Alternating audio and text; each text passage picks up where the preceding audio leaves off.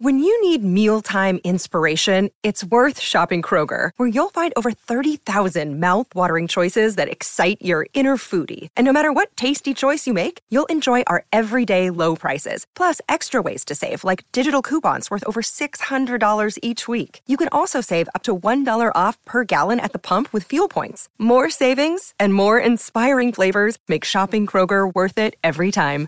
Kroger, fresh for everyone. Fuel restrictions apply. Well, howdy there, Internet people. It's Beau again. So, today we're going to talk about Trump's transition trap.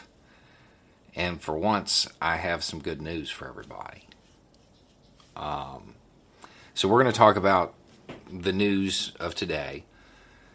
We're going to talk about what is likely to become news if things don't change. And then we're going to talk about the reality of the situation because it's not going to be the same. Okay. Okay, so Emily Murphy, who is head of the Government Services Administration, is refusing to say that Biden is the apparent winner of the election. What this means is that she can not sign off on him getting a little less than $10 million to flesh out his uh, transition team, to build his administration. And he won't have access that he, he really should have. Um, at the same time, the Trump administration is making moves. The moves that I noticed were foreign policy moves that seemed specifically designed to hinder a Biden administration. From this, we can discern that it is Trump's intent to disrupt the transition of power. Okay. That's today's news. Now, unless this changes very quickly, and she signs off on the transition, releases the funding, gives him access, we can expect for this to become incredibly politicized. You will have Democrats out there talking about how Trump is disrupting the transition of power, which means that Biden won't be able to pick his people, which means he won't have access to information, which means this will impact decision making. It may very well jeopardize continuity of government. It won't. It won't. Everybody take a breath. Biden saw this coming. Biden saw this coming.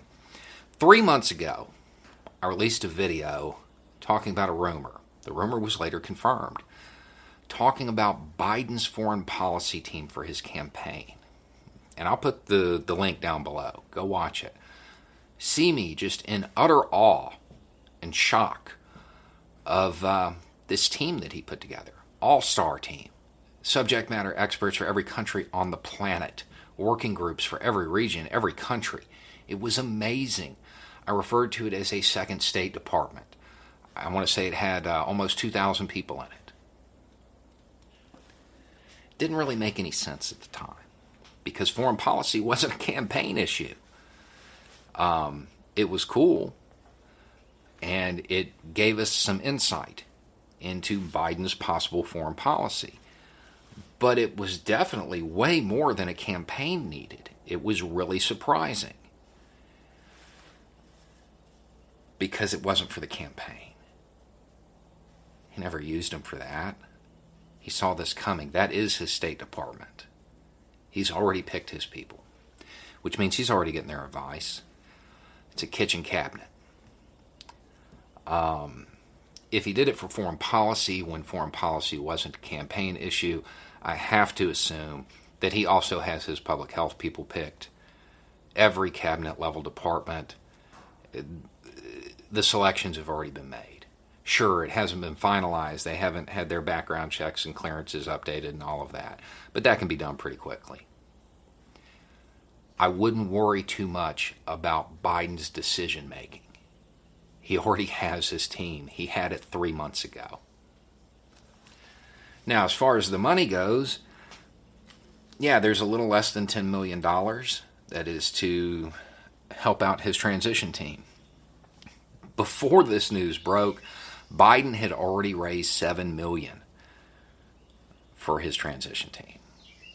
He knew this was going to happen. He predicted President Trump acting like a child and acted accordingly. Rightfully predicted that he was going to act like a child.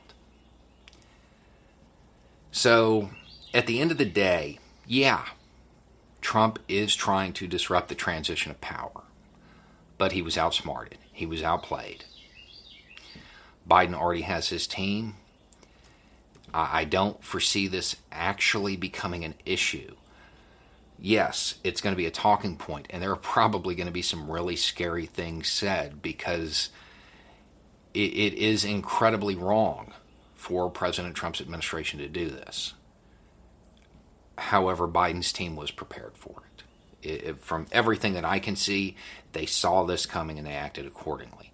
They have office space in the Department of Commerce, I want to say 20,000 square feet, a little more than, to set up shop if need be. This is not going to impact continuity of government. It does, however, show President Trump's intent, and it does answer the question of whether or not he actually cares about the United States or just himself. Anyway, it's just a thought. Y'all have a good day.